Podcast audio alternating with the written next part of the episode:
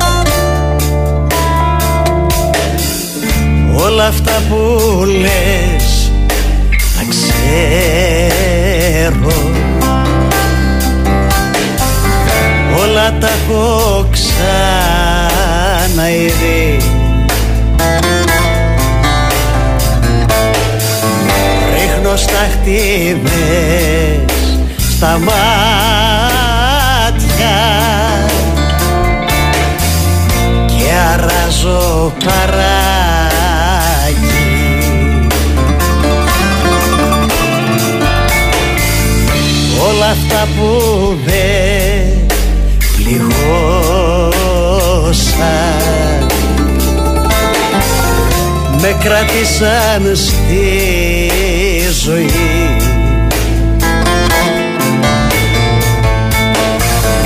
Όλοι αυτοί που με προδώσαν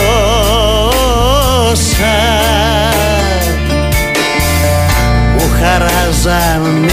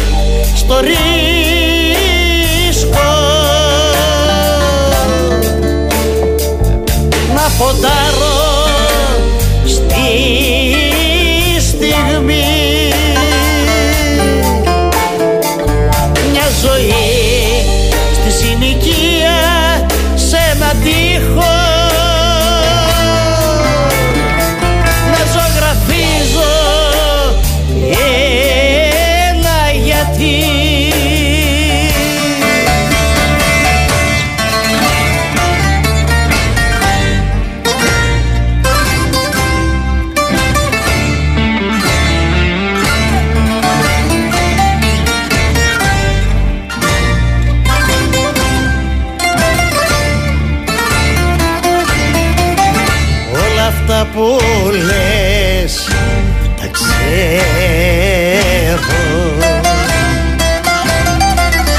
Όλα τα έχω ξαναειδεί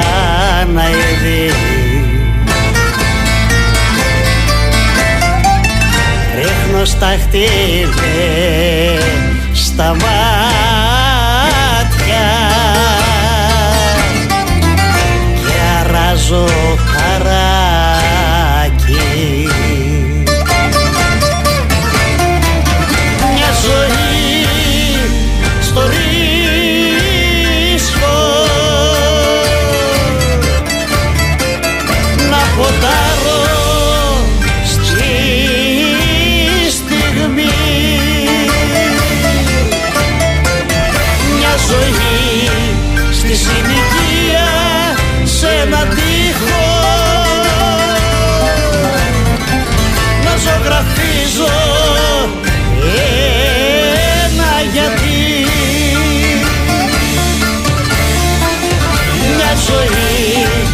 στη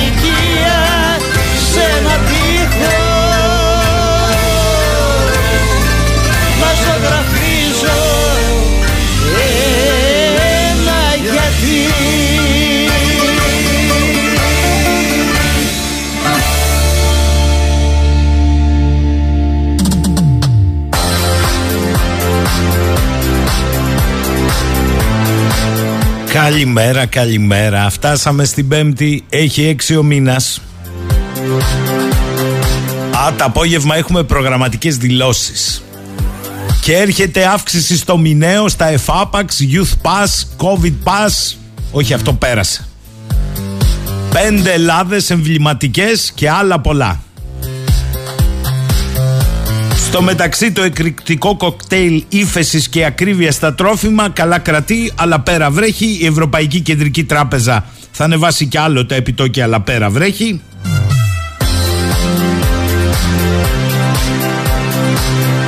Εμείς είμαστε κάτι μεταξύ επενδυτικής βαθμίδας, αύξησης μισθών και γάμου ομοφιλόφιλων όπως είπε, ή ομόφιλων όπως είπε ο Πρωθυπουργός στο Bloomberg.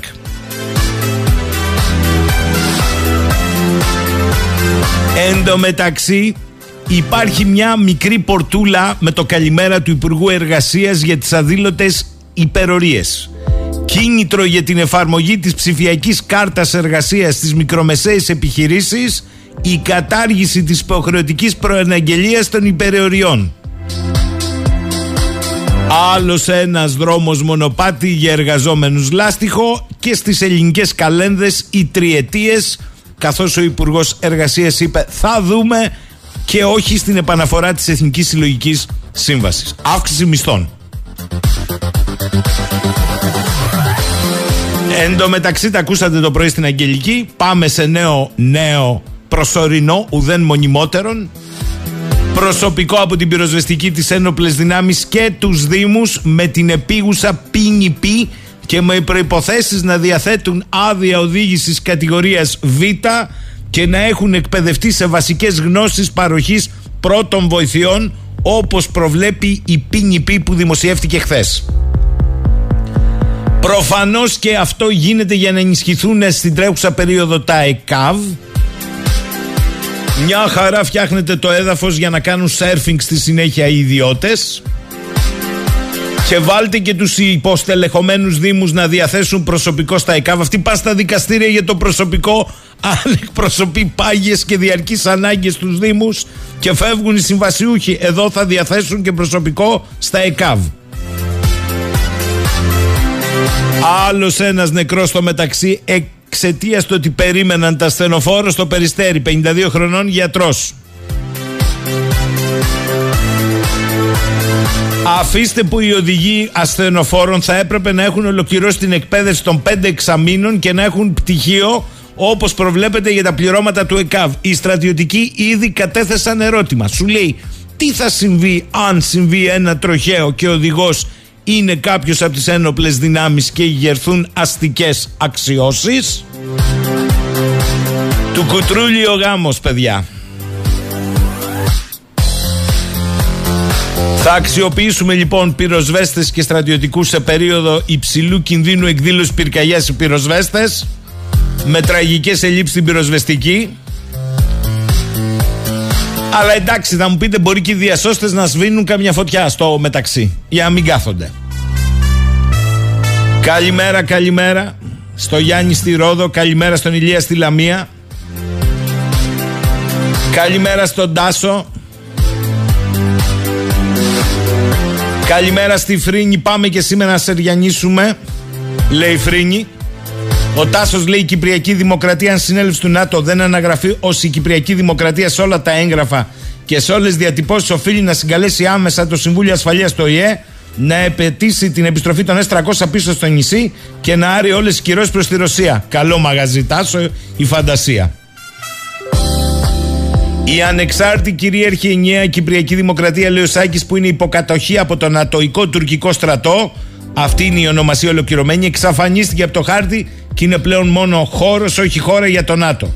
Την ίδια ώρα η Ουκρανία προμηθεύει κινητήρες στην Τουρκία για τους βαλιστικούς της πυράβλους που θα πέσουν στα κεφάλια είτε της Ελλάδας είτε της Κύπρου. Την ίδια ώρα ζητάνε περιουσία του κυπριακού λαού τους S300 να τους στείλουν στην Ουκρανία ώστε να μην σταματήσει η παραγωγή κινητήρων και αργήσουν οι Τούρκοι να μας ρίξουν στα παιδιά και λήξουν τα κόλληβα και τα πετάξουμε κιόλας. Και ενώ συμβαίνει αυτή, δεν θα πω τι, η κίνηση δεν ακούω λέξει σε όλα τα κεντρικά ΜΜΕ. Θυμήθηκαν τις πρέσπες για να πούμε αλήθεια. Οι πρέσπες και το σκοφιανό δεν είναι ούτε πτέσμα μπροστά σε αυτό που έχει συμβεί. Εντάξει, παιδιά, τηλεφώνησε ο Υπουργός Άμυνας της Τουρκίας στον Έλληνο ομόλογό του και θα τα πούνε στο Βίλνιου για να δούνε πώς θα ανοιχνεύσουν τα μέτρα οικοδόμησης εμπιστοσύνης. Για βάζ, για βάζ που λένε. Καλημέρα στον Αλέξανδρο. Τα πράγματα λέει Γιώργο μπερδευτήκανε ακόμη περισσότερο. Τι είναι αυτά τα χάλια στον τουρισμό; Ο ιδιοκτήτης του Μπιτσόμπαρου στη Ρόδο λέει δεν κλείνει τίποτα. Μια χαρά θα λειτουργεί τι εξέδρε. Χθες μας λέγανε ότι κλείνει. Πια αυγό και κούρευτο. Οι άλλοι πάνε και κάνουν έλεγχο σε μαγαζί που δεν έχει άδεια και τα βρίσκουν όλα καλά. Τι να πούμε. Υπομονή, λέει ο Γιάννης, 10 ημερών κυβέρνησης. Ε, βέβαια, να μάθει τα κατατόπια πρώτα-πρώτα, ιδίως τα εθνικά.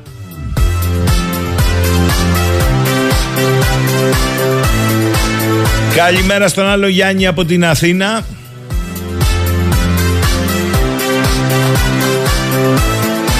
Καλημέρα στο φίλο τον Κωστάκη. Καλά πάμε λέει, καλά ερχόμαστε να ασχολούμαστε με τα σούργελα στη Βουλή, με το χαμό της Σιριζαδιάδας, ποιος θα είναι ο πρόεδρος και την ίδια ώρα περνάει το ένα μετά το άλλο by the way. Ε, δεν είναι by the way, είναι by the way.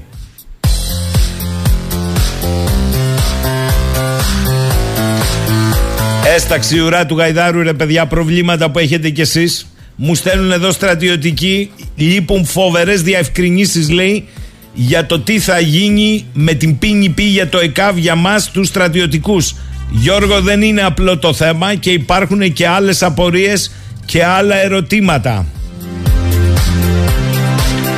Με ποια εκπαίδευση και ποια πιστοποίηση θα μετέχουμε στις μονάδες του ΟΚΑΒ; Έχουν αντιληφθεί ότι η οδηγή του ΕΚΑΒ δεν είναι απλή οδηγία αλλά ειδικά εκπαιδευμένο προσωπικό. Τι θα κάνουμε με τις ποινικές το είπαμε αυτό φίλοι ή αστικές ευθύνες απέναντι σε πολίτες τους οποίους δεν θα ενδιαφέρει και σωστά αν ο οδηγός είναι ανεκπαίδευτος ή προέρχεται από τις ένοπλες δυνάμεις απλώς για να καλύψει κενά. Και τέλος Γιώργο λέει εμείς ως στρατιωτικοί ρωτάμε από πότε ο επαγγελματικός μας βίος καθορίζεται από εισηγήσεις άλλων υπουργείων. Τι να σας πω ρε παιδιά, τι να σας πω. Έχετε ένα δίκιο αλλά πού να το βρείτε κι εσείς. Ο Ελίας λέει η Ελλάδα όχι μόνο συνένεσε αλλά πρωτοστατεί η Κυπριακή Δημοκρατία που είναι κατοχή, υποκατοχή από το Νατοϊκό τουρκικό στρατό να μην υπάρχει στους χάρτες η Κύπρος είναι πλέον εχθρική νούμερο ένα για την Ελλάδα χώρα. Πάμε καλά ρε παιδιά λέει. Α, ο Γιάννης από τη Ρόδο έχει φρέσκια πληροφορία. Για όσους δεν γνωρίζουν λέει. Ο ιδιοκτήτης του Beach Bar είναι αντιπεριφερειάρχης. Όπα. Α, γίνεται όλο και καλύτερο. Ο Νίκος λέει τι να κλείσει ο ιδιοκτήτης του Μπιτσόμπαρου. Έχει δώσει πολλά τούβλα αριστερά-δεξιά για να κάνει ό,τι θέλει και να μην τον ενοχλούν. Α του τα δώσουν πίσω για να πληρώσει και τα συνεργεία κατεδάφισης. Αλέξανδρος, Γιώργη καλημέρα. Στον Ντούκου το περάσαν όλοι. Έδωσε μία συνέντευξη βόμβα ο Πάνος Καμένος. Ναι. Ναι, στον Αντένα χθες. Και είπε για το 17ωρο της διαπραγμάτευσης πόσο Βαρουφάκης κατά τον Καμένο ήθελε να πάρει το σχέδιο Σόιμπλε Μέρκελ να βγούμε από την Ευρωζώνη Πώς αυτός τα με τον Αλέξη, πώς πήραν τον Ομπάμα, πώς παρενέβη ο Ομπάμα και πήγαμε στο τρίτο μνημόνιο. Και για τα Σκόπια, για τη συμφωνία των Πρεσπών, είπε ότι αυτή ήταν υπό την πίεση των Γερμανών. Αφήστε, λέει, κανενός αριστερού πίεση δεν ήταν. Με αντάλλαγμα Νόμπελ Ειρήνης που δεν πήραν. Και τα λέει αυτά αφού αφιπηρέτησε από την ενεργό πολιτική, τώρα αφού που αφιπηρέτησε και ο πρώην πρόεδρος του ΣΥΡΙΖΑ.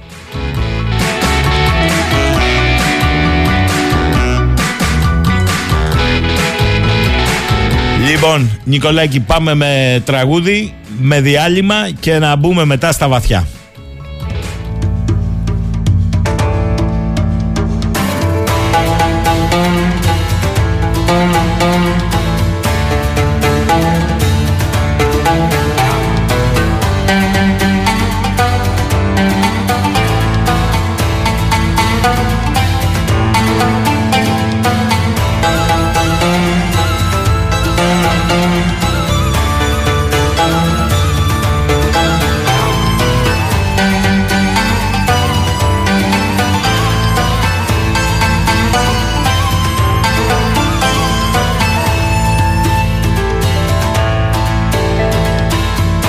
σπριγλάρι πουλιά πετούμενα Τι θέλει ο νους μου στα προηγούμενα. Αν σας ρωτήσουν που ζω θα έλεγα Εκεί που ζουνε τα άγρια πέλαγα.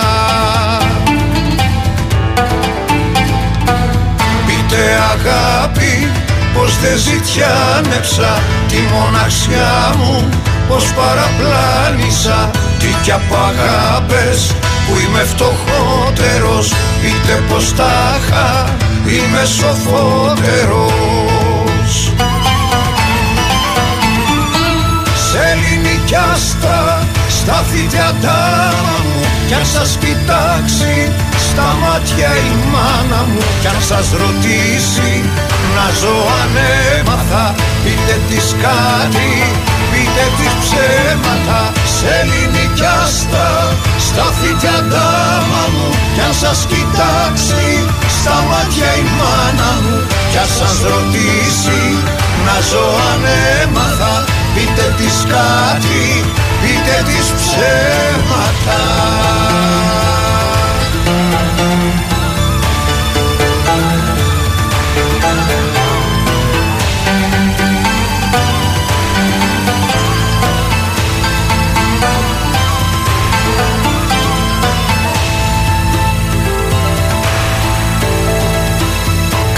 Καράβια πάτε και ταξιδεύετε Στεριά να βρείτε, στερεά γυρεύετε. Αν σας ρωτήσει για μένα η θάλασσα Μην της το πείτε πως παρακάλεσα Πείτε πως κρύβω Βαθιά στο στήθος μου. Ψυχή που αρνείται Να δει τα μήπως μου. Κι όλο καφιέται Πως δεν ξοδεύεται, πως δεν φοβάται.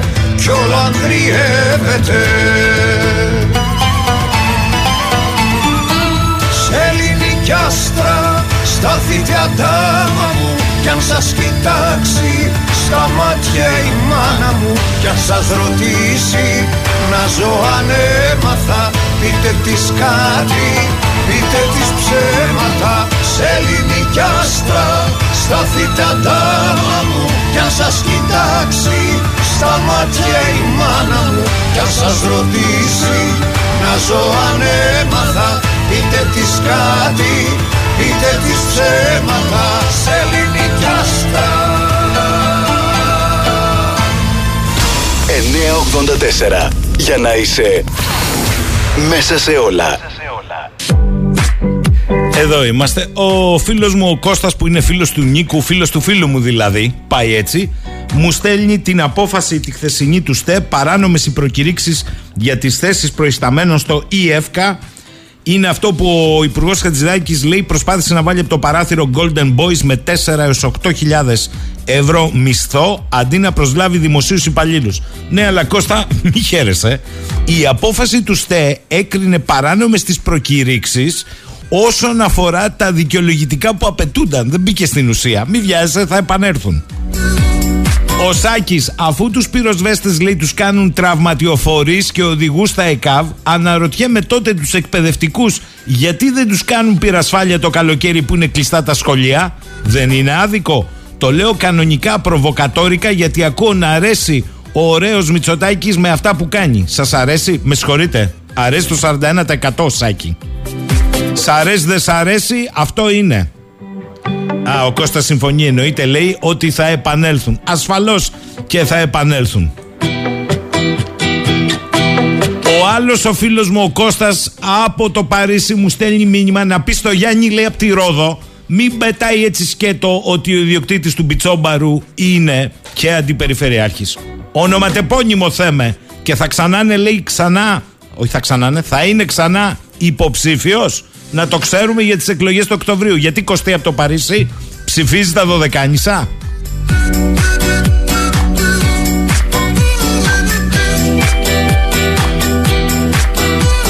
Λοιπόν, μου γράφει εδώ πέρα ο φίλος ο Μινάς. Αυτό το όργιο που γίνεται στις επιχειρήσεις τουριστικές οφείλεται στην εποχικότητα του επαγγέλματος των εργαζομένων. 4 έως 8 μήνες maximum.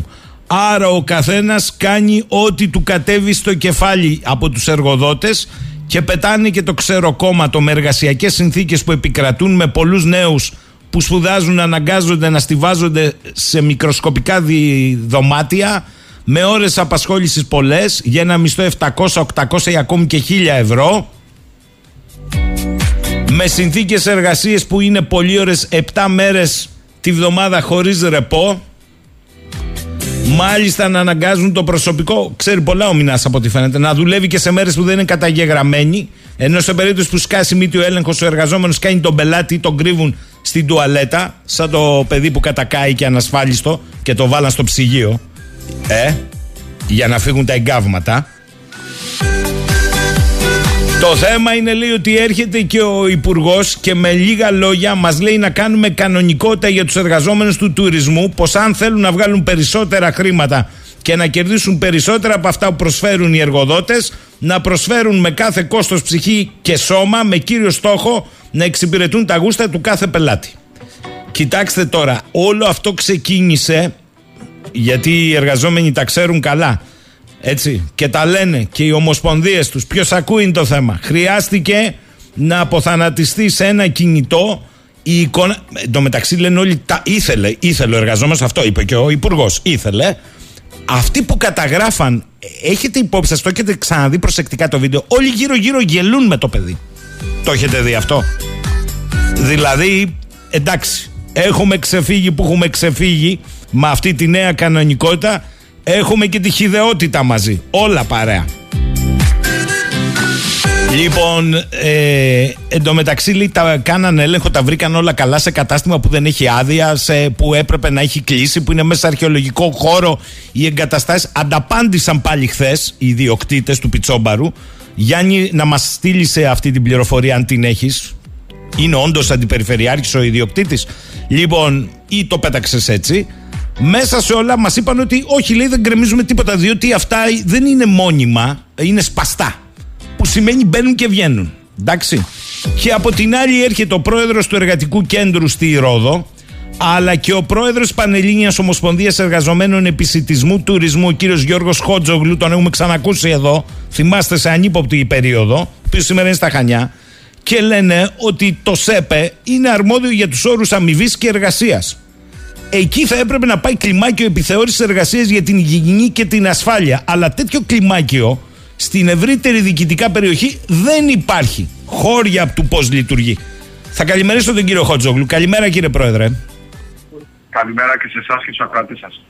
Ε, θέλω να μου πείτε αρχικώς γιατί αυτό είναι μάλλον το κερασάκι στην τούρτα που άνοιξε αυτό το οποίο περιγράφεται καιρό τις συνθήκες εργασιακής ζούγκλας και γαλέρας αν παρόλα αυτά αυτό το κερασάκι στην τούρτα είναι η επιτομή, ή μάλλον να το πω απλά, δεν θα το πω. Έχει τόσο βίσμα.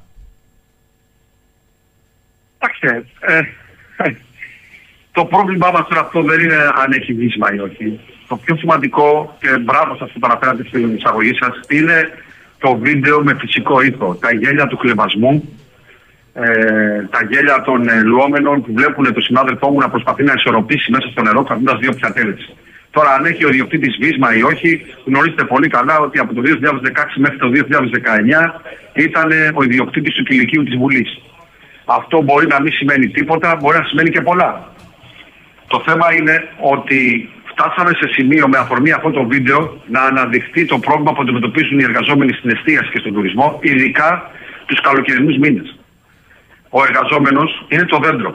Υπάρχει ένα ολόκληρο δάσος. Υπάρχει ο μάγειρας στο Ηράκλειο που κάηκε και τον είχαν σε ψυγείο με τα νοπά κρέατα μέχρι να έρθει στο ασθενοφόρο. Υπάρχει ο Λαντζέρης στην Κέρκυρα που 25 έκτου υποτίμησε από την ε, υπερκόπωση γιατί δούλευε δύο μήνες χωρίς ρεπό και τον πήρε ασθενοφόρο. Υπάρχει ο μάγειρας στη Σαντορίνη που από Μεγάλη Δευτέρα που έχει προσληφθεί δεν έχει πάρει ακόμα ρεπό. Υπάρχουν οι καμαριέρες εκεί στον τόπο σας στο Ηράκλειο που καθαρίζαν τις κενές πισίνες. Ε, φανταστείτε το θέμα τώρα γυναίκες 50-55 χρονών να είναι μέσα στην άδεια πισίνα και να τρίβουν με σύρματα τα πλακάκια να καθαρίσουν ούτως ώστε να έρθει το βιτιοφόρο να γεμίσει με νερό την πισίνα. Όλα αυτά συνθέτουν την εικόνα του μεσαίωνα που αντιμετωπίζουμε εδώ και χρόνια. Και γιατί το λέω εδώ και χρόνια. Από το 2013 που είμαι εγώ στη δίκη της Ομοσπονδίας, κάθε χρόνο τα ίδια πράγματα. Απρίλιο και Μάιο να βλέπουμε τους αρμόδιους υπουργούς, να βλέπουμε το ΣΕΠΕ, να τους ευχηστούμε την προσοχή και να μην γίνεται απολύτως τίποτα. Βρίσκομαι στα Χανιά ετοιμαζόμαστε να συνοδεύσουμε την επιθεώρηση εργασίας σε ελέγχους, σε επιχειρήσεις ε, ξενοδοχειακές και μεσηλιστικέ. Μόλις με πληροφόρησε εδώ ο πρόεδρος του εργατικού κέντρου στο Χανίο ότι στα Χανιά υπάρχει μία προϊσταμένη στην επιθεώρηση εργασίας και ένα επιθεωρητής.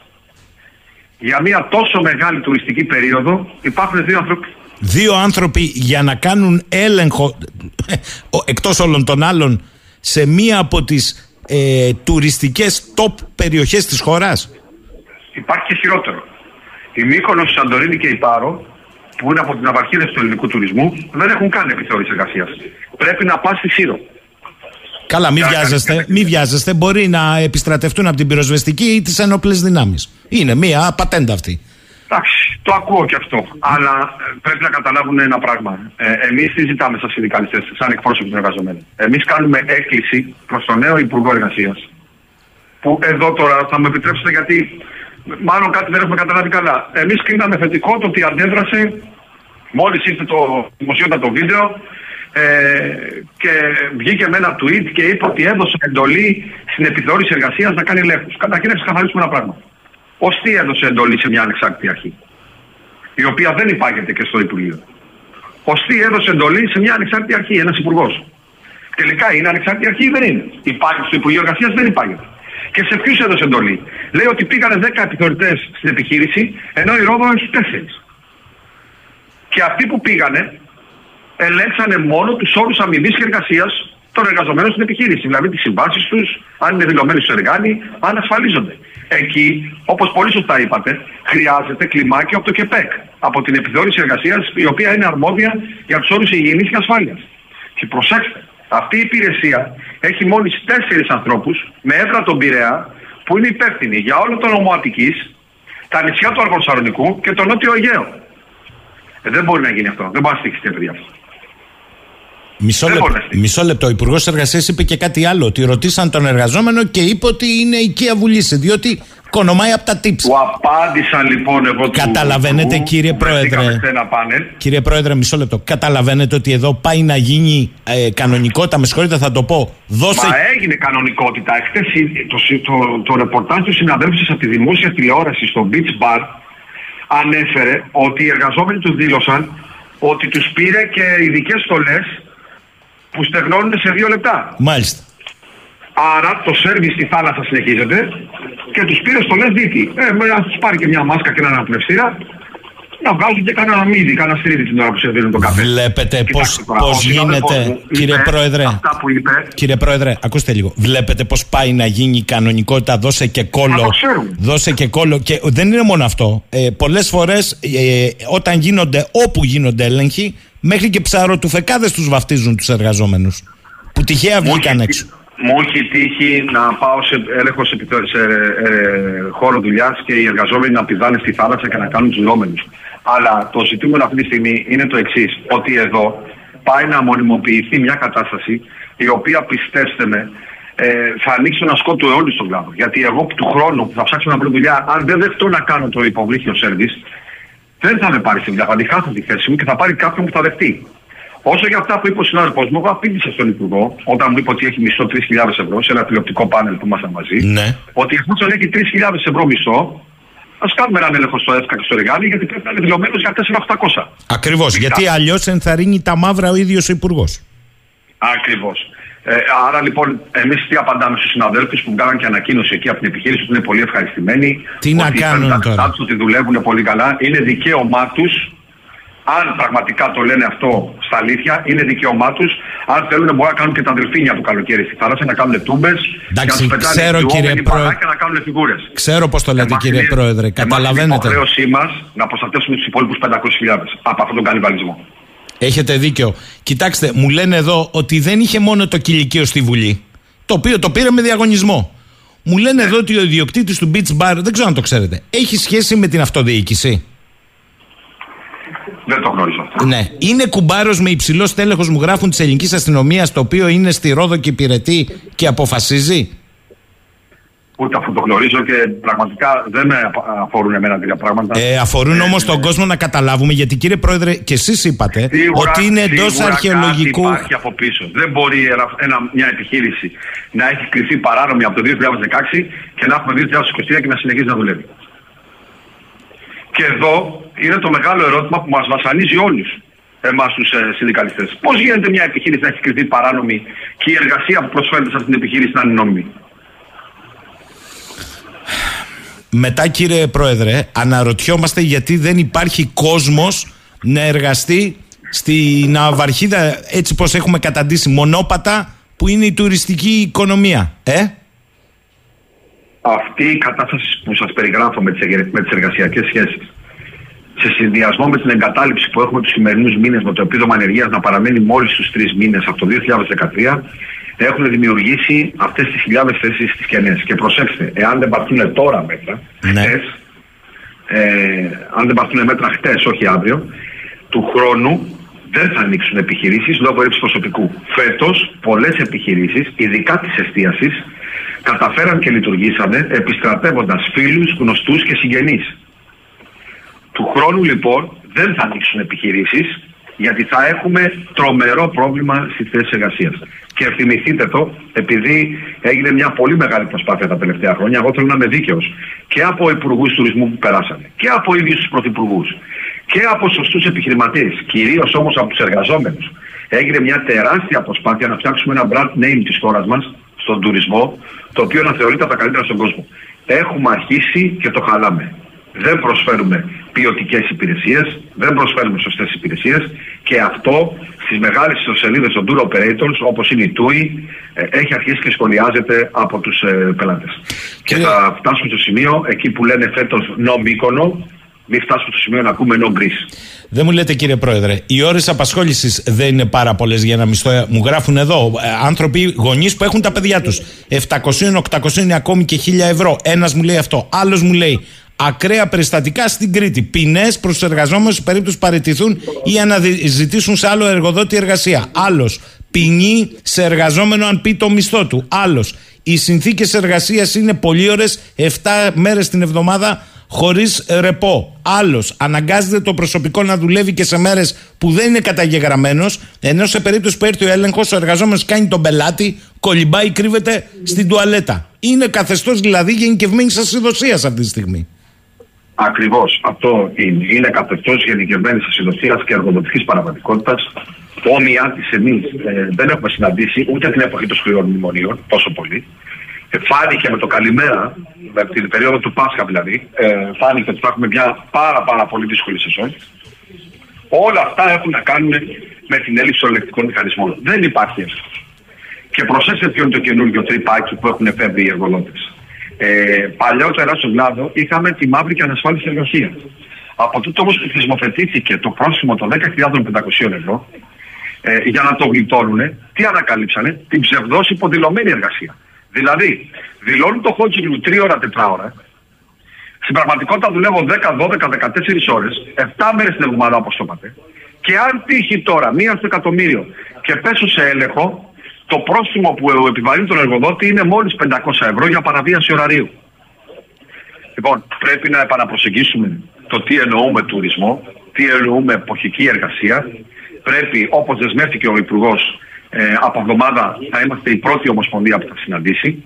Εμείς θα τα βάλουμε όλα κάτω και πιστέψτε με, δεν είμαστε διατεθειμένοι να συνεχίσουμε να συμμετέχουμε άλλο σε αυτή την πασοκομωδία και οι κινητοποιήσεις μέσα στη σεζόν είναι πρώτο πύλων.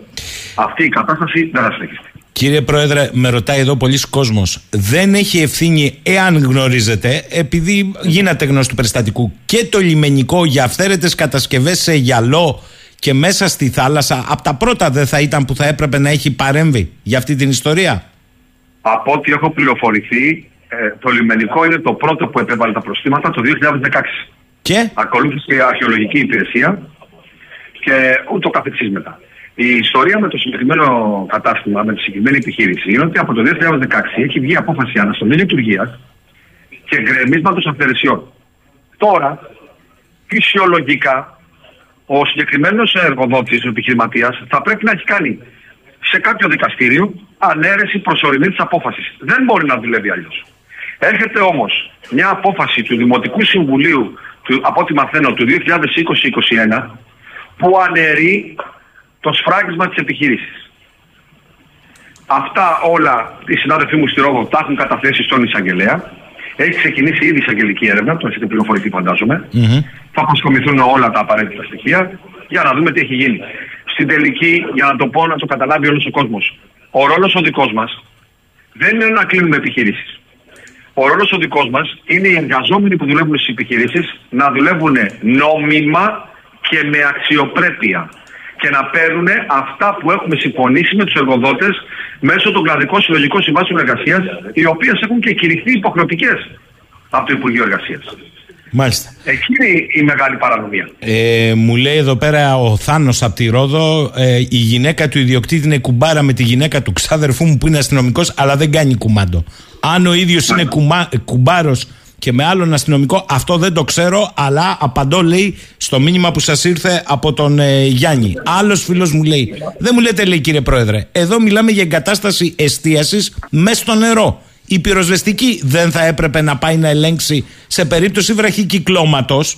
Θα μπορούσε να έχουν ή διαρροή ρεύματος να κάνουν όλοι. Εμείς είμαστε οι λύθοι λέει, που έχουμε στο δικό μας κατάστημα τυπικά μέτρα ασφαλείας και μας γράφουν κιόλας από πάνω. Να γιατί είπε Όλα ο πρόεδρος. Αυτά είναι ερωτήματα τα οποία μας απασχολούν και εμάς από την πρώτη μέρα που ήρθε στα χέρια μας το βίντεο. Ε, Πώς μπορεί να είναι δυνατόν να επιτρέπεται κάτι τέτοιο ε, στην Ελλάδα του 2023. Και προσέξτε, ε, η εικόνα που έχει περάσει ειδικά στο εξωτερικό είναι πάρα πολύ άσχημη για τη χώρα μας. Γιατί αυτό το βίντεο ταξίδεψε παντού.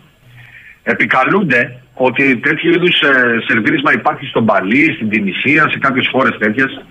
Ε, επειδή έψαξα να βρω τι ακριβώς συμβαίνει. Το σερβίρισμα στο νερό σε αυτές τις χώρες και στην Ισπανία, έχω δει βίντεο από την Ισπανία, πηγαίνει άνθρωπος στην ακτή και αφήνει σε ένα ψάφινο δίσκο αυτά που έχουν παραγγείλει οι πελάτες.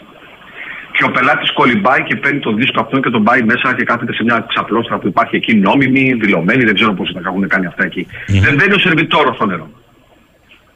Απλώς ήθελα να κάνω και μια αναφορά σε αυτούς που ήταν στις ξαπλώστρες και παραγγέλνανε Ναι. για να βλέπουν το event.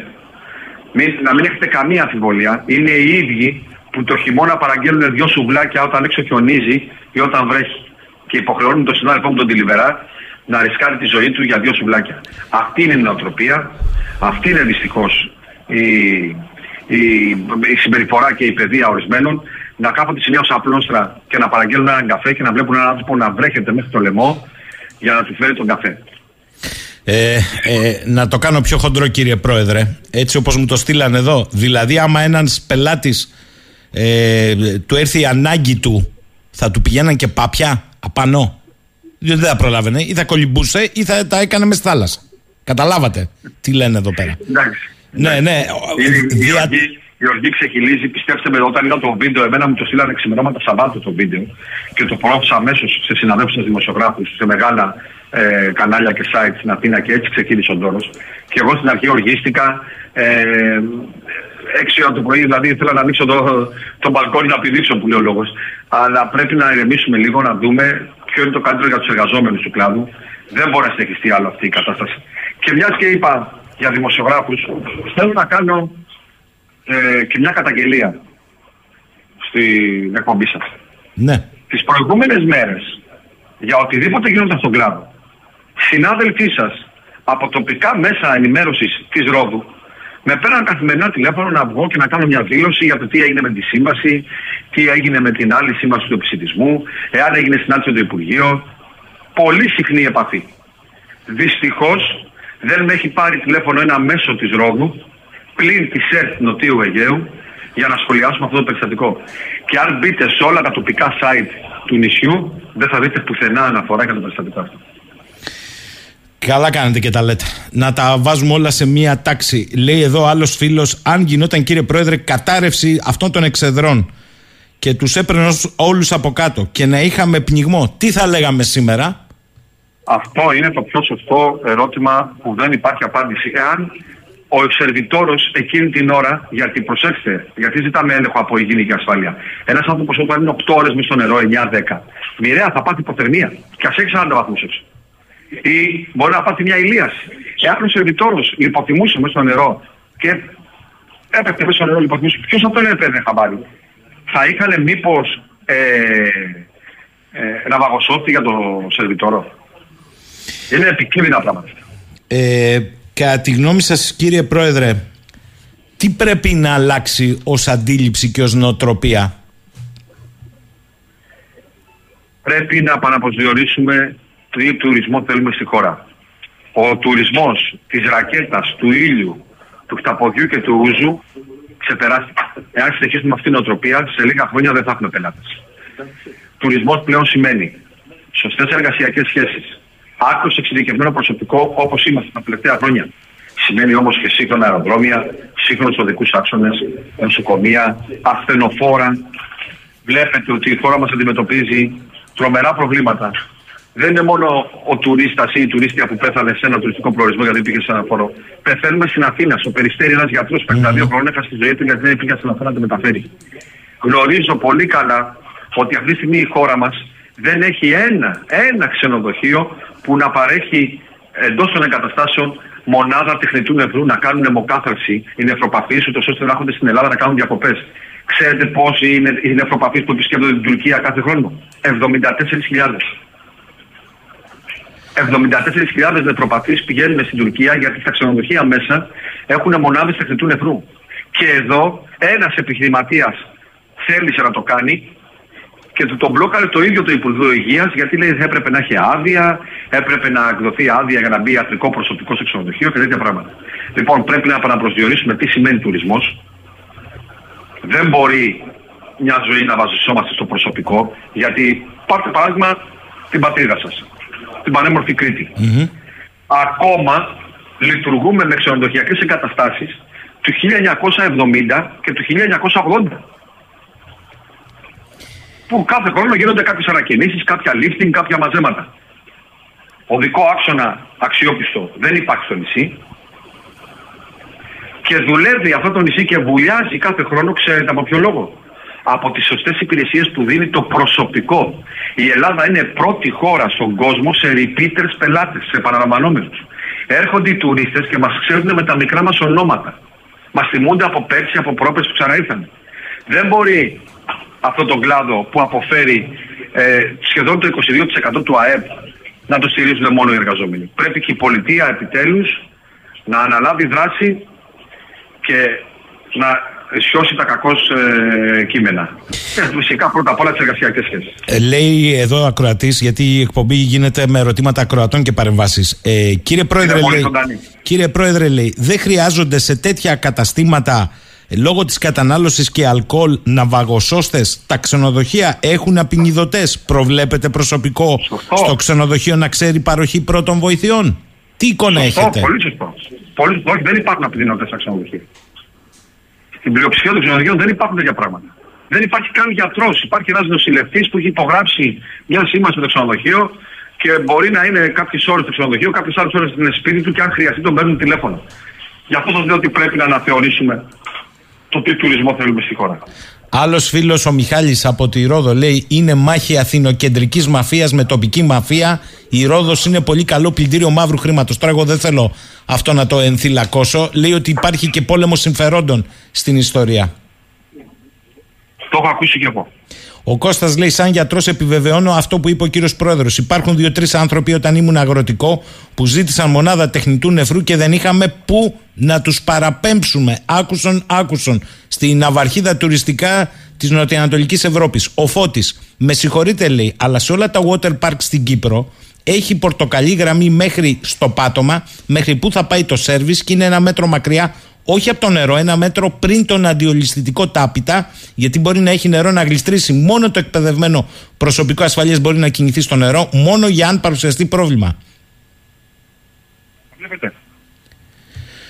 Ε, όσο αφορά το θέμα του τεχνητού νεφρού, το ανέφερα γιατί έχω ε, συγγενή, ο οποίος είναι υποχρεωμένος τα 20 τελευταία χρόνια που έχει ξεκινήσει το πρόβλημα με την υγεία του, με τα νεφρά του, τα 20 τελευταία χρόνια να έρχεται κάθε χρόνο διακοπές στο Ηράκλειο γιατί πηγαίνεις στο παγνί και κάνει μοκαφίτσι. Μάλιστα. Εγώ κατάλαβα.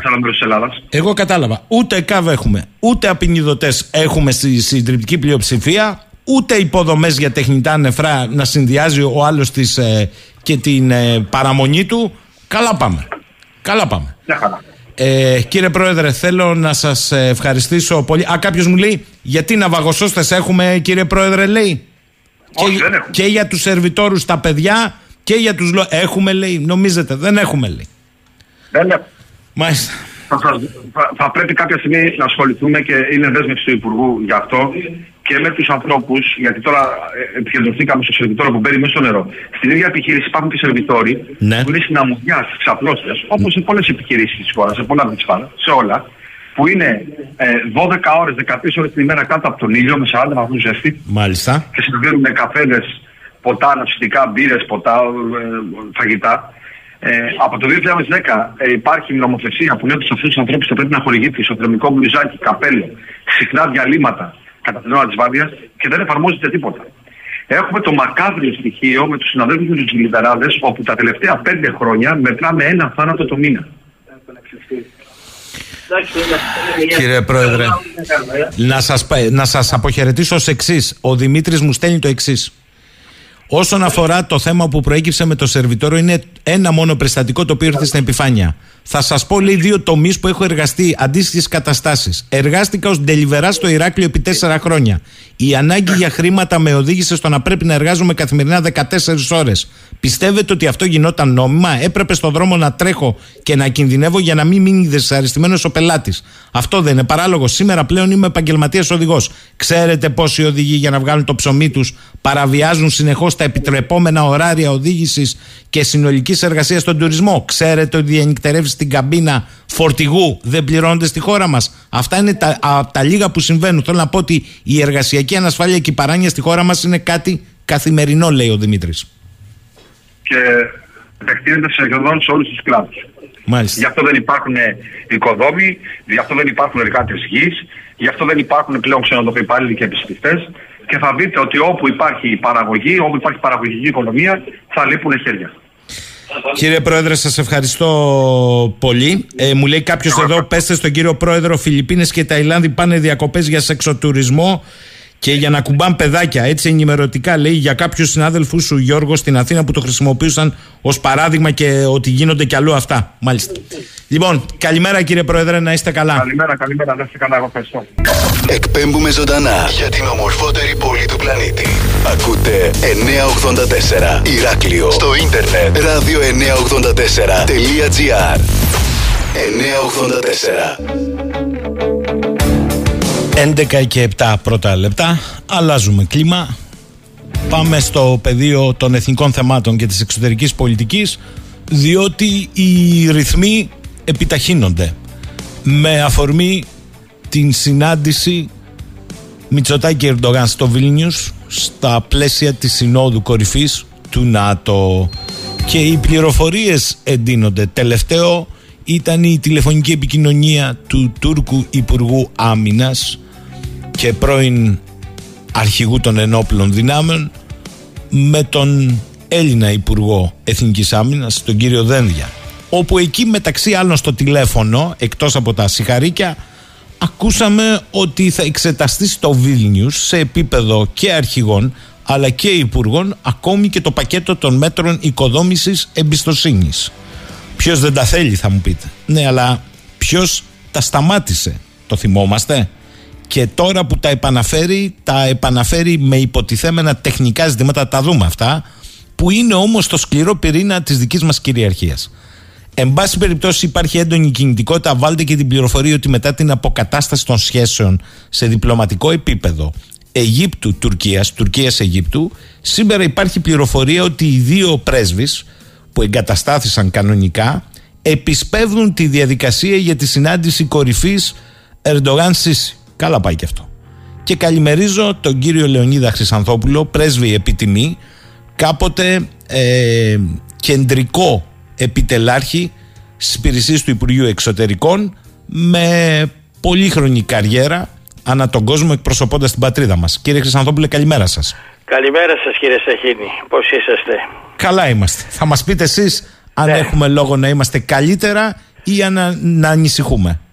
Πρέπει να είμαστε καλύτερα νομίζω. Είμαι κάπως αισιόδοξος με την έννοια αυτά που είπατε για τις συναντήσεις ε, που θα γίνουν μεταξύ του Έλληνα Πρωθυπουργού και του Τούρκου Προέδρου. Τα έχουμε ξαναζήσει, τα έχουμε δει Και συνήθως δεν βγαίνει τίποτα από αυτά. Δηλαδή και η τελευταία συνάντηση που είχε γίνει πριν από ένα χρόνο στην Κωνσταντινούπολη δεν βγήκε τίποτα όπως είδαμε, όπως είδαμε στη συνέχεια. Ε, και εγώ αναρωτιέμαι γιατί να βγει και κάτι τώρα τη στιγμή και όλας που ο Ερντογάν είναι ε, πανίσχυρος θα μου πείτε και ο Έλληνας Πρωθυπουργός είναι και αυτός ισχυρός με, μετά τις ε, εκλογές. Λοιπόν νομίζω ότι δημιουργούνται προϋποθέσεις ακριβώς για να μην γίνει τίποτα κυρίως επίσης και με τη συνάντηση των Υπουργών Εθνικής Άμυνας. Πόσα μέτρα οικοδόμησης εμπιστοσύνης έχουμε ζήσει από το 1980 και μετά; Χιλιάδες μέτρα. Πόσα κόκκινα τηλέφωνα έχουν τοποθετηθεί; Δεν ξέρω αν υπάρχει πλέον ελεύθερη ε, γραμμή μεταξύ των επιτελείων. Ε, αυτά τα μέτρα δουλεύουν μερικές μέρες επικοινωνιακά και μετά ξεχνιούνται, δεν γίνεται τίποτα, αρχίζουν οι κρίσεις και οι παραβιάσεις. Λοιπόν, δεν νομίζω ότι θα βγει τίποτα από τη συνάντηση αυτή. Ελπίζω να βγει κάτι θετικό για την Ελλάδα, αλλά δεν νομίζω ότι θα βγει, κάτι, ε, ότι θα βγει κανένα συγκεκριμένο αποτέλεσμα. Μισό λεπτό, θα τα δούμε ένα-ένα κύριε Πρέσβη. Ναι. Θέλω να ξεκινήσουμε από αυτό που φαίνεται ως πρόταση επιτελικού σχεδιασμού του ΝΑΤΟ ε, των επιχειρήσεων και το οποίο από ό,τι μας είπε ο συνάδελφός σας ο κύριος Αϊφαντής για να φτάνει στη, στην ατζέντα της Συνόδου Κορυφής σημαίνει ότι από διπλωματικής πλευράς δεν υπήρξε κάποια αντίδραση δική μας. Μένει να το δούμε σε επίπεδο υπουργών ή πρωθυπουργού και το οποίο περιγράφει τα στενά ως τουρκικά, διπλή ονομασία και τουρκικά στενά και την Κύπρο ε, με barcode, όχι ως Κυπριακή Δημοκρατία, ως υφιστάμενο κράτος, αλλά ως χώρα, ως χώρο με συντεταγμένες. Εδώ πώς το προσεγγίζετε; Ναι, λοιπόν, ε, πρώτα απ' όλα ε, είναι μία πρόταση, αυτή είναι μία πρόταση των Ηνωμένων Πολιτειών για να βοηθηθεί να ε, επεκταθεί το πρόγραμμα Sea Guardian του, του ΝΑΤΟ που είναι στη Μεσόγειο και αυτή τη στιγμή αφορά μόνο την αντιτρομοκρατία και θέλουν να το επεκτείνουν περισσότερο. Οι Τούρκοι βρήκαν ευκαιρία τώρα να ζητήσουν να μην μπουν, ε, ε, μάλλον τα, τα ονόματα των στενών να μπουν όπως τα έχει η συνθήκη του, ε, να, να μην μπουν όπως τα έχει η συνθήκη του Μοντρέ και να μπουν όπως τα θέλουν αυτοί στα τουρκικά. Ήδη οι Τούρκοι χρησιμοποιούν αυτή την ονομασία στα δικά τους. Η, η πρόταση αυτή είναι των Ηνωμένων Πολιτειών. Το ότι είναι των Ηνωμένων, ε, το, Ηνωμένων Πολιτειών μια πρόταση δεν σημαίνει ότι η Ελλάδα θα την αποδεχθεί όπως και να το κάνουμε. Ακούμε μια πρόταση των Ηνωμένων Πολιτειών και αμέσως όλοι τρομοκρατούνται. Α, είπε η Αμερική αυτό. Εντάξει, υπάρχει και η Ελλάδα. Η Ελλάδα έχει τη δυνατότητα και από ό,τι καταλαβαίνω ε, ο, προ, ο υπηρεσιακός υπουργός άμυνας, ο κύριος Στεφανής, είχε, είχε αντιδράσει σε αυτό. Και μέχρι στιγμής αυτό είναι μπλοκαρισμένο ως προς το, ως προς το κομμάτι, ως, και ως προς τα δύο κομμάτια και για την Κύπρο. Λοιπόν, αυτό της Κύπρου είναι εντελώς απαράδεκτο και ε, δεν νομίζω ότι η ελληνική κυβέρνηση θα, το δεχθεί όποιες πιέσεις και αν τις δεχθεί. Διότι με αυτόν τον τρόπο ανοίγουμε τον ασκό του αιώλου. Βεβαίως εδώ θα μπορούσαμε μεταξύ σοβαρού και αστείου να βάλουμε την Κυπριακή Δημοκρατία να υποβάλει αίτηση ένταξη στο ΝΑΤΟ για να αρχίσει η Τουρκία να λέει όχι και όχι και όχι. Αλλά αυτό εντάξει το αφήνω. Αλλά αυτή είναι η κατάσταση. Η Ελλάδα δεν έχει δεχθεί αυτά τα πράγματα και μου φαίνεται ότι θα πρέπει να σταματήσουμε να λέμε ότι τα έχουμε δεχθεί τη στιγμή που δεν τα έχουμε δεχθεί. Πώς θα το κάνουμε. Δηλαδή; Αυτό όμως δεν θα πρέπει να καταγραφεί στη Συνόδο Κορυφής. Το όχι μας, ναι ασφαλώς. Εάν δεν καταγραφεί η σιωπή σημαίνει συνένεση; Όχι. Ε, πρέπει να καταγραφεί. Πρέπει ο Έλληνας Πρωθυπουργός, ε, πρώτα απ' όλα, εάν τεθεί το θέμα, ε, εάν τεθεί το θέμα, ο Έλληνας Πρωθυπουργός θα πει όχι. Δεν, δεν τα δεχόμαστε αυτά, ούτε συμβιβαστικές λύσεις. Διότι ε, οι Αμερικανοί προτείνουν την διπλή ονομασία. Μα η διπλή ονομασία ισχύει και σήμερα που οι Τούρκοι ε, λένε, ε, λένε τα στενά και όλα αυτά με τη τουρκική ορολογία. Τώρα δεν ξέρω αν τα λένε στο ΝΑΤΟ ή όχι. Λοιπόν δεν υπάρχει κανένας λόγος να θεσμοθετηθεί αυτό το πράγμα. Από ελληνικής πλευράς λέω και δεν υπάρχει και η Ελλάδα δεν έχει κανένα συμφέρον. Και προσωπικά πιστεύω ότι θα ε, θα πει το όχι και για, ε, και για το θέμα της ονομασίας ως και για το θέμα της Κύπρου που είναι εντελώς απαράδεκτο να, να καταργείται η ονομασία και να ε, υπάρχει χώρος. Αυτό. Τώρα, ε, σε σχέση με τη συνάντηση κορυφής είπατε ότι δεν έχετε πολλές προσδοκίες.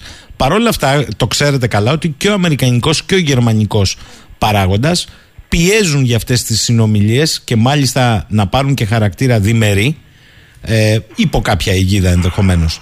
Θέλω να μου πείτε το να συνομιλείς προφανώς δεν είναι αρνητικό. Το να μπει σε διαδικασία διαπραγμάτευσης χωρίς να έχουν αρθεί βασικές αναθεωρητικές στρατηγικές της Τουρκίας έναντι ημών είναι σκόπιμο; Όχι, όχι και δεν θα πρέπει να υποκύψουμε στις πιέσεις ε, των Αμερικανών ή των, ή των Γερμανών να αρχίσουν τέτοιου είδους συνομιλίες οι οποίες είναι καταδικασμένες να αποτύχουν και εφόσον είναι καταδικασμένες να αποτύχουν αυξάνονται οι κίνδυνοι εντάσεων μεταξύ Ελλάδος και Τουρκίας λοιπόν ε, κάτω από αυτές τις συνθήκες δεν, δεν νομίζω ότι μπορεί να αρχίσουν συνομιλίες ε, σαν αυτές που οραματίζεται η Γερμανία και οι Ηνωμένες Πολιτείες. Μάλιστα. Πάω τώρα στα μέτρα οικοδόμησης εμπιστοσύνης. Διότι από χθες μετά το τηλεφώνημα των δύο υπουργών στην Αθήνα και κεντρικά μέσα παρουσιάζουν τα μέτρα οικοδόμησης εμπιστοσύνης ως ένα μαγικό ραβδί για τα ελληνοτουρκικά. Θέλω καταρχάς να σας πάω 36 χρόνια πίσω, το Μάιο του 88, όταν ο τότε Υπουργός Εξωτερικών, ο Κάρλος Παπούλια, και ο Τούρκος ομόλογος, το Γιλμάζ, συμφώνησαν στη Βουλή σε ένα πακέτο ΜΟΕ. Το είπαμε τότε Μνημόνιο Κατανόησης Παπούλια Γιλμάζ.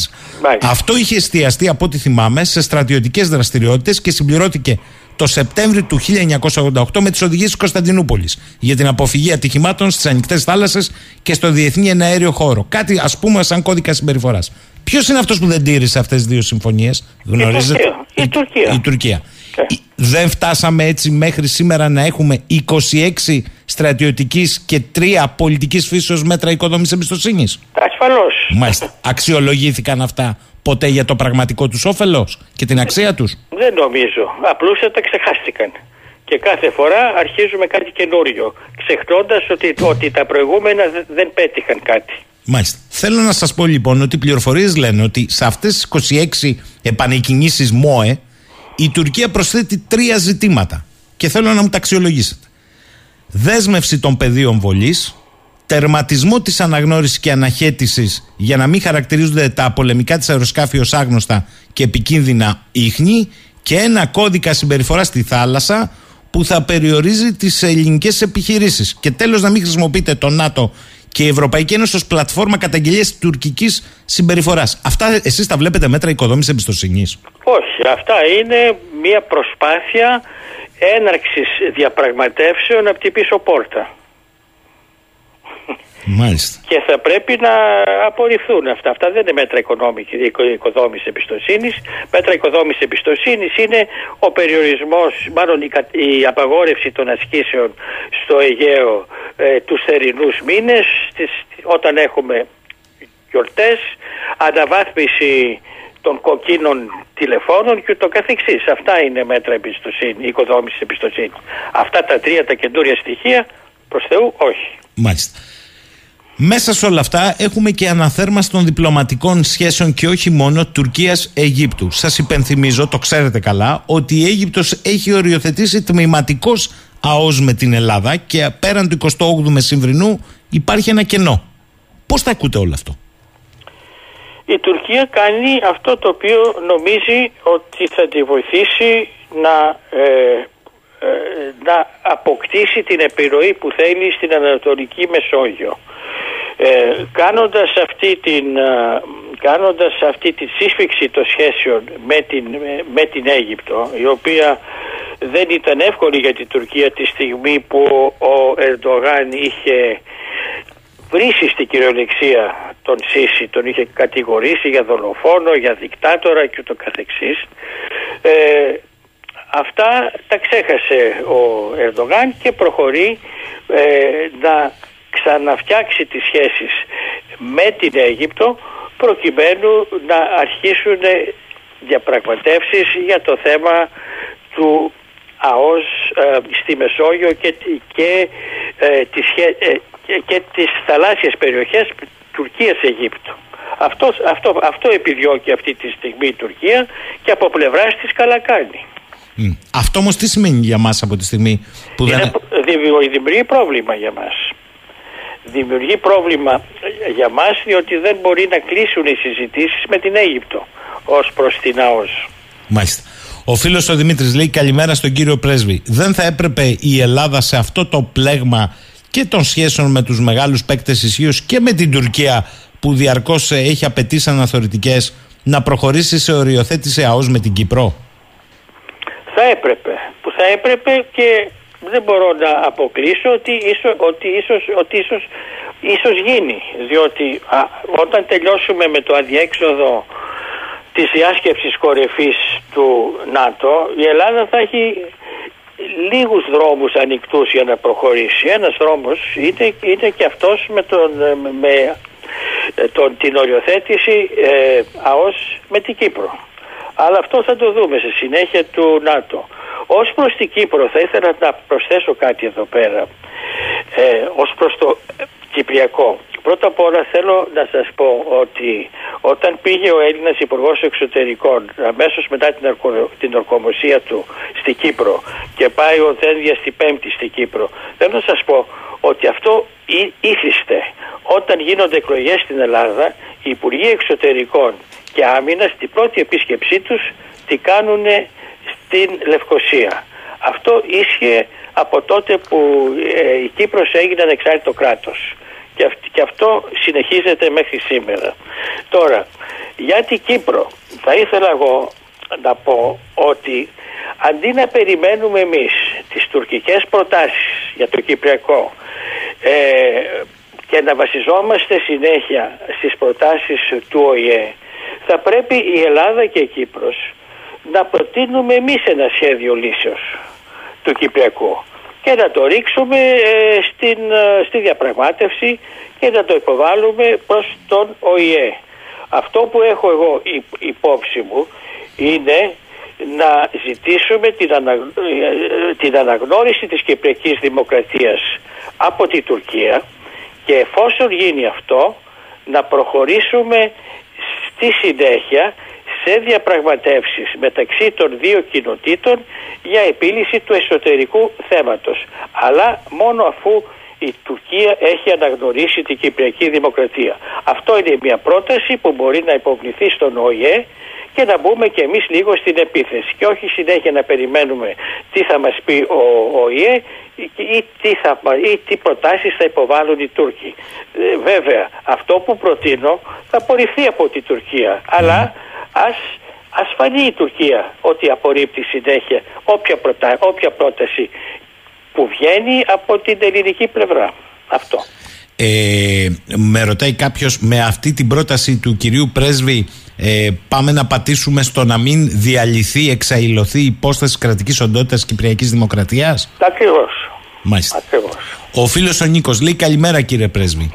Ο καθηγητής ο κύριος ε, Συρίγο ισχυρίστηκε χθες πως η ονοματοδοσία Τσανάκαλε και στενά Ισταμπούλ αντί Δαρδανέλια και Βοσπόρου είναι καθαρά τυπικό και ενδοτουργικό αφήγημα και δεν παίζει κανένα διεθνή ρόλο καθώς ισχύει η συνθήκη του Μοντρέ, ακόμη και αν στα επιχειρησιακά σχέδια του ΝΑΤΟ κρατηθεί διπλή ονομασία. Και δεύτερον, οι συντεταγμένες για την Κύπρο, είπε ο κύριος Συρίγος, είναι προς το συμφέρον μας, καθώς περιλαμβάνουν και την Κύπρο στους σχεδιασμούς του ΝΑΤΟ, κάτι που δεν μπορεί να γίνει λόγω Τουρκίας με το όνομα Κύπρος. Συμφωνείτε; Συγγνώμη, δεν το κατάλαβα αυτό.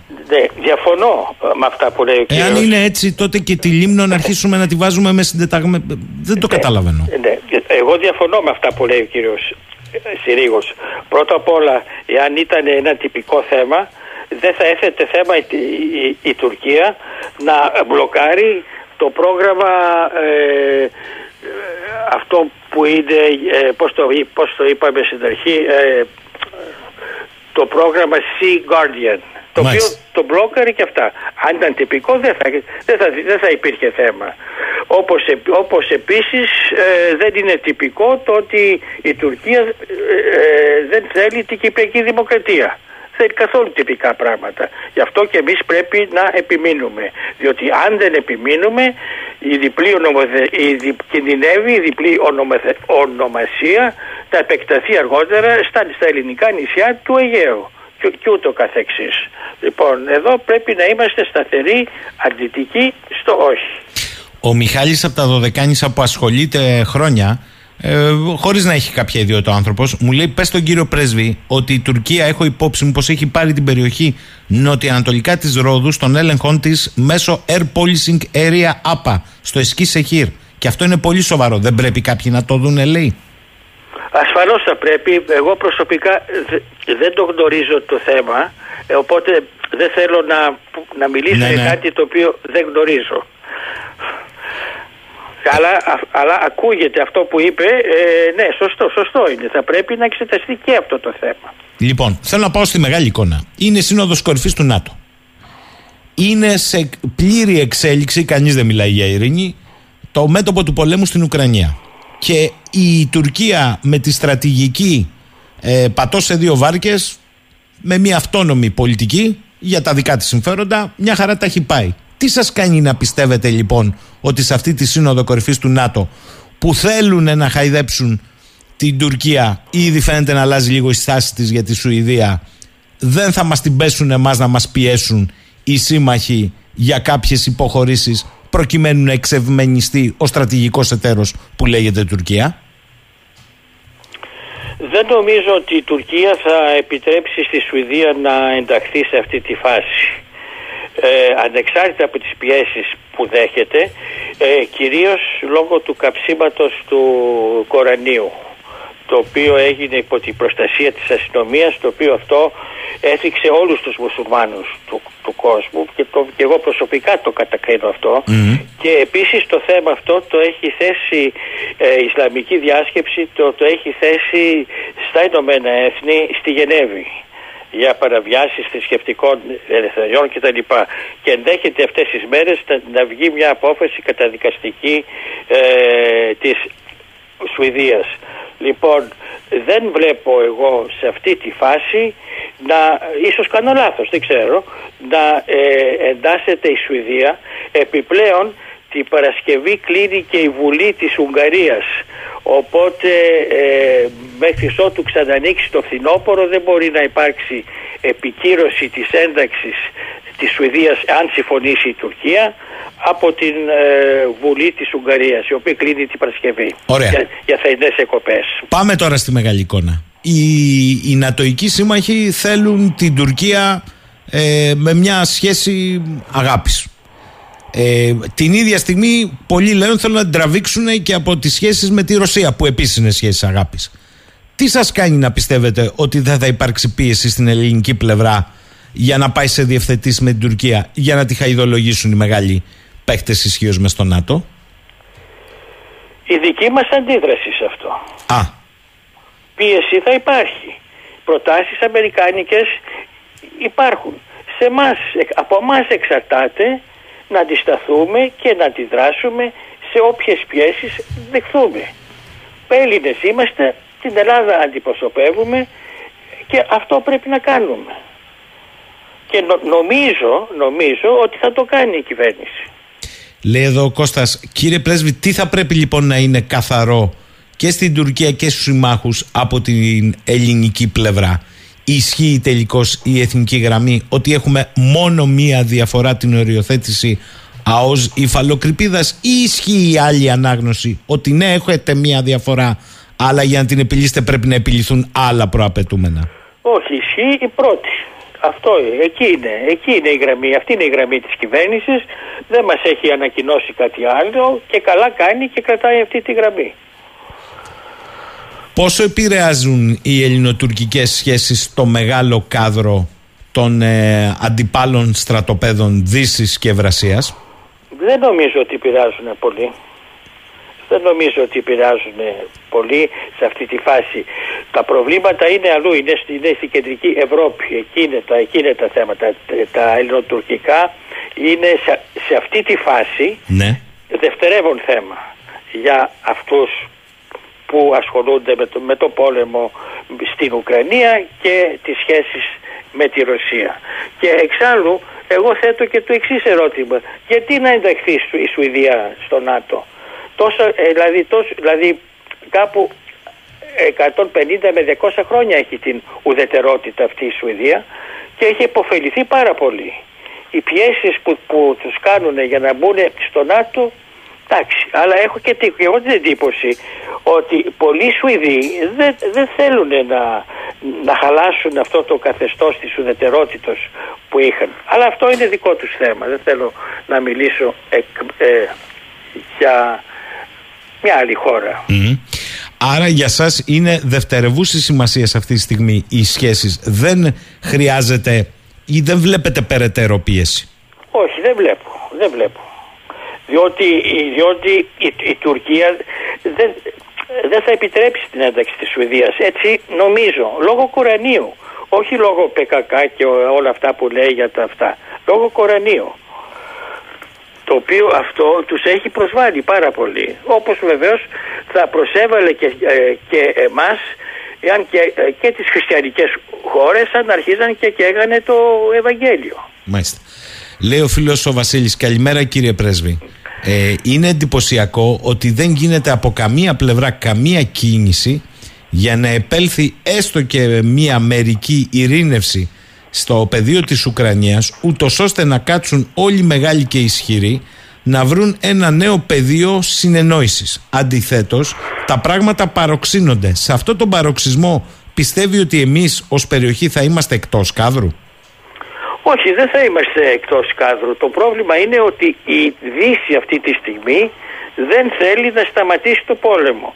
Διότι πιστεύει ότι προχωρώντας όπως κάνει τώρα θα μπορέσει να λυγίσει την Ρωσία. Και αυτό είναι λάθος εκτίμησης της Δύσης κατά τη γνώμη μου.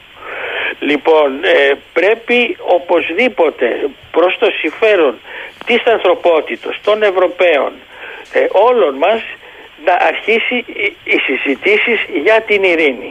Διαφορετικά κινδυνεύει η, ανθρω... η ανθρωπότης να ανατιναχθεί στον κόσμο αν ξεσπάσει ένας πυρηνικός πόλεμος. Και σε, αυτή τη... κα- και σε αυτή την περίπτωση δεν θα υπάρχει κανένας κερδισμένος. Μάλιστα. Και ένα τελευταίο ερώτημα του φίλου του Γρηγόρου. Η, η Γρηγόρη, οι εξελίξεις στη Μέση Ανατολή με επίκεντρο το Ισραήλ, τα κατεχόμενα τη Δυτική Όχθη, είναι εκτός ε, συνεννόησης του τι συμβαίνει στην Ουκρανία ή σχετίζονται; Νομίζω ότι είναι εκτός ε, με την έννοια ότι οι Ισραηλινοί εκμετω- εκ- εκμεταλλεύονται την προσοχή της Δύσης στο πρόβλημα με τη Ρωσία και στο πόλεμο με την Ουκρανία και κάνουν αυτά που κάνουν. Υπό άλλες συνθήκες, αν δεν υπήρχε αυτός ο πόλεμος, αμφιβάλλω αν θα έκαναν αυτά που, αυτά που κάνανε τις τελευταίες μέρες. Μάλιστα.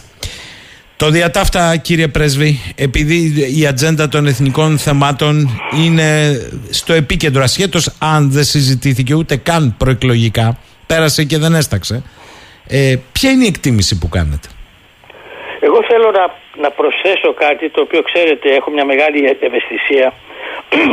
Είναι το θέμα των γερμανικών επανορθώσεων. Ναι, ναι.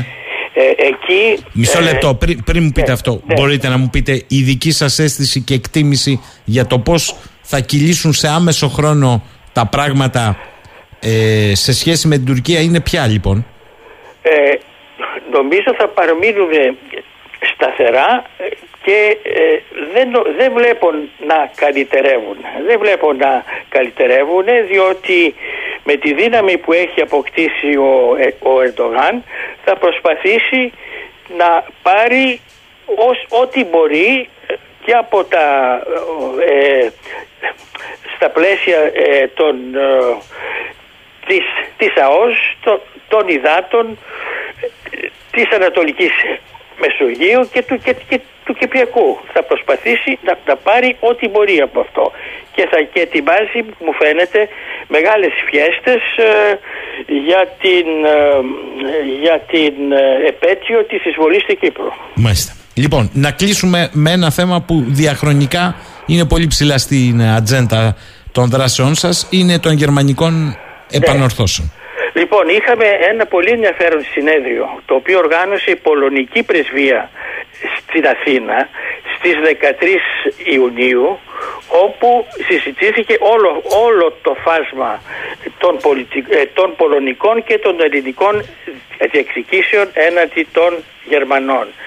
Δόθηκε μεγάλη δημοσιότητα στην Πολωνία και στο εξωτερικό στις Ηνωμένες Πολιτείες για το θέμα αυτό και ε, ε, οι μη κυβερνητικές οργανώσεις, οι ελληνικές όπως το είχα το International Hellenic Association ή το Εθνικό Συμβούλιο Διεκδίκησης Γερμανικών Οφειλών έχουμε αρχίσει μια συνεργασία με την πολωνική κυβέρνηση για να διεθνοποιήσουμε το θέμα αυτό. Θα ήθελα να σας υπενθυμίσω ότι το συνολικό ποσό οφειλών της Γερμανίας προς την Ελλάδα ανέρχεται στο 1,16 εκατομμύρια ευρώ περίπου. Και στο ποσό αυτό δεν περιλαμβάνεται το κατοχικό δάνειο που είναι μια ξεχωριστή περίπτωση. Και προχωρούμε με τους Πολωνούς προς αυτή την κατεύθυνση με, με σκοπό να οργανωθεί ένα συνέδριο μέσα στη Γερμανία για να, μπορέσουμε, για να μπορέσουμε να ενημερώσουμε τους Γερμανούς, τη γερμανική κοινή γνώμη για, για τα χρέη της Γερμανίας προς την Πολωνία και την Ελλάδα με σκοπό να ασκήσουν πίεση προς την κυβέρνησή τους. Αυτά. Ωραία. Η ανταπόκριση που βρίσκεται από το ελληνικό πολιτικό σύστημα σε αυτές τις πρωτοβουλίες; Τίποτα. Ακόμα. Διότι αυτό το συνέδριο έγινε, ε, έγινε όταν υπήρχε υπηρεσιακή κυβέρνηση. Ε, ο πρέσβης τον είχα ρωτήσει αν είχε καλέσει την πολιτική ηγεσία. Μου είπε όχι επειδή ήταν τεχνικό το συνέδριο. Κάλεσε όμως εκπροσώπους υπηρεσιακούς του Υπουργείου Εξωτερικών ε, οι, οποίοι δεν, οι οποίοι δεν παρουσιάστηκαν. Μάλιστα. Λεωνίδας Χρυσανθόπουλος τώρα τον ευχαριστήσω για την ε, σημερινή συνομιλία μας. Κύριε Πρέσβη, καλή σας ημέρα από το Ηράκλειο. Σας ευχαριστώ και εγώ πάρα πολύ και στη διάθεσή σας είμαι, είμαι πάντοτε και να πάνε όλα καλά, ευχόμαστε. Να είστε καλά. Λοιπόν, αυτά από τον κύριο Χρυσανθόπουλο. Πάμε σε διάλειμμα. 984 για να είσαι μέσα σε όλα. Πάμε για την τελευταία στροφή. Μου λέει εδώ ο φίλος ο Αλέξανδρος και τι έγινε ρε παιδί μου αν έχουν διπλή ονομασία τα στενά και οι Τούρκοι και οι φίλοι μας οι σύμμαχοι στις μεταξύ τους σχέσεις τα λένε και τουρκικά; Σιγά τα ΟΑ. Ε, όχι και σιγά τα ΟΑ. Αλέξανδρε για την Ελλάδα η συνθήκη του Μοντρέ είναι μεγάλη σημασίας γιατί αντικατέστησε με συνυπογραφή του Τούρκου πρέσβη στην Αθήνα, του Εσρέφ αν θυμάμαι καλά, τελικώς αντικατέστησε την αποστρατιωτικοποίηση της Λίμνου και της Αμοθράκης με τη στρατιωτικοποίηση εκ παραλίλου με εκείνη των υπηρετικών ακτών της θάλασσας του Μαρμαρά και των άλλων νησιών της Προποντίδας. Ανάμεσά τους στρατιωτικοποίησαν οι Τούρκοι έτσι την Ήμβρο, την Τένοδο και τις Λαγούσες. Για τη δε Κύπρο η διελκυστίδα, το παιχνίδι δηλαδή του ανταγωνισμού στους κόλπους του ΝΑΤΟ να ικανοποιηθεί το αίτημα της Τουρκίας από τη μια να ονομαστούν τουρκικά στενά και από την άλλη η Κύπρος να είναι μες συντεταγμένες θεωρείται υπαρξιακό πλήγμα γιατί συνδυάζεται με το αίτημα της Άγκυρας να εξαιρείται η ονομασία της Κυπριακής Δημοκρατίας από τους σχεδιασμούς της συμμαχίας. Αυτό εξαϊλώνει γεωπολιτικά την Κύπρο αν δεν το έχετε καταλάβει. Ο φίλος ο Δημήτρης μου λέει και είναι κακό τα μέτρα οικοδόμησης εμπιστοσύνης. Όχι, το είπαμε και προηγουμένως με τον κύριο Πρέσβη. Διόλου κακό δεν είναι.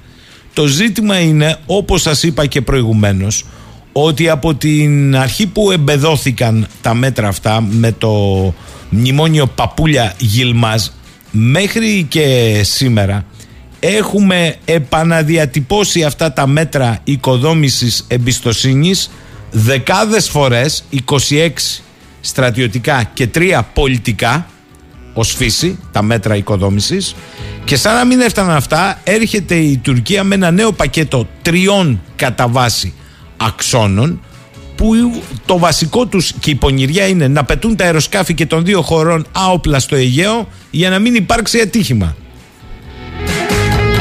Δηλαδή η Ελλάδα ζητάει η Τουρκία να μην προστατεύει τον εθνικό εναέριο χώρο της και φυσικά τα νησιά της και αυτό δεν είναι μόνο αναφέρετο δικαίωμά μας αλλά και εθνική υποχρέωση. Τα πεδία βολής και οι ασκήσεις του πολεμικού ναυτικού. Αν εσείς τα θεωρείτε αυτά τελείως αθώα,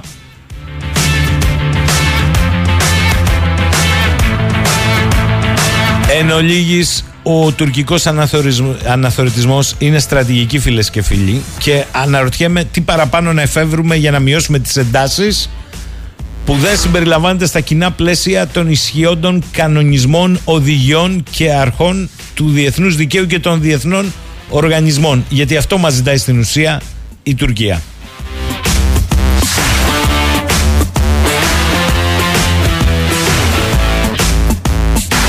Λοιπόν, κάπου εδώ φτάσαμε στο τέλος και για σήμερα. Θα ανανεώσουμε το ραντεβού μας για αύριο 10 και κάτι. Αύριο η εισαγωγή δεν είναι by, by Παντελής, διότι ο Παντελής που έχει και γενέθλια σήμερα να μας ζήσει όλων, ε, διακοπεύει. Αύριο είναι συμπαραγωγή Νίκου Κατερίνας η εισαγωγή και θα δούμε τι ψάρια θα πιάσουν. Ραντεβού λοιπόν αύριο το πρωί. Καλημέρα σε όλους.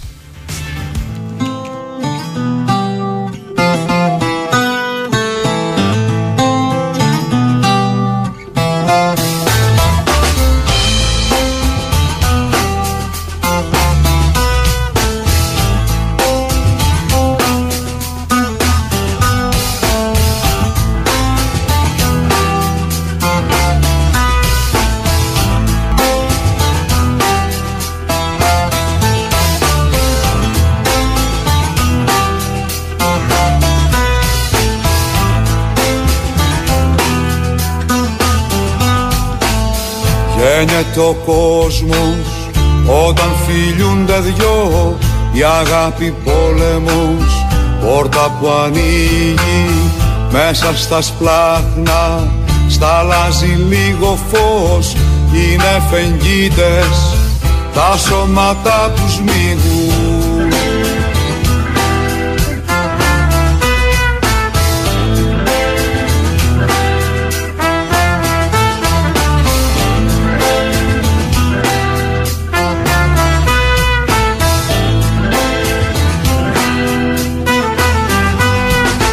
πλάι μου βαδίζει σαν δέντρο σκιερό Κάτω από έναν ήλιο δίχως ηλικία. Τα μάτια σου είναι κρίνες όνειρο που πάνε. Συχνά και ξεδιψάνε τα άγρια θηρία. Αλλάζει ο κόσμος όταν φίλιουνται δυο. Μεταμορφώνεται όλα αγιάζουν. Ο σκλάβος βγάζει στους ώμους του φτερά. Πάβεις να είσαι ένας ακόμα ιστιός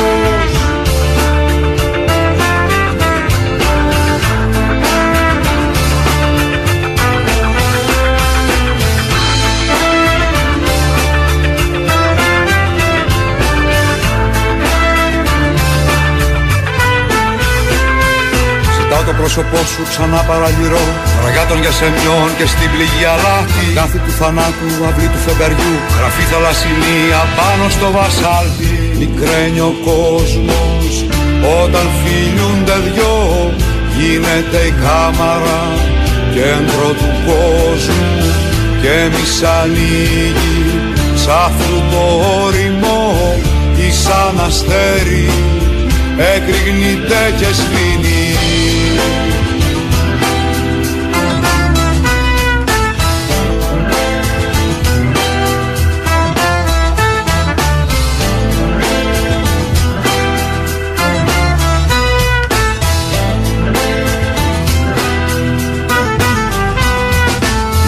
που αφλάζει φτιαγμένη από νερό. Τα κόκαλα μου βρέχει με τη μία Μα όσο και να βρέχεις δεν θα φοβηθώ Γιατί είναι η κοιλιά σου ηλιόλου στην πλατεία.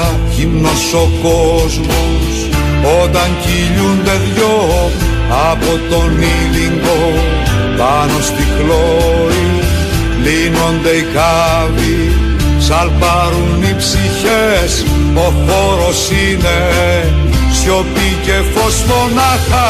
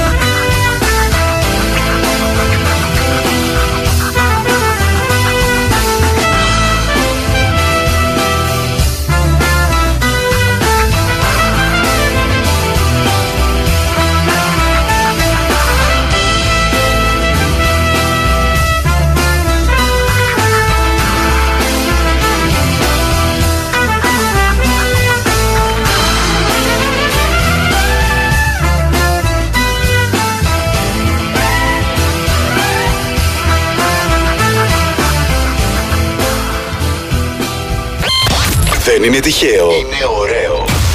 984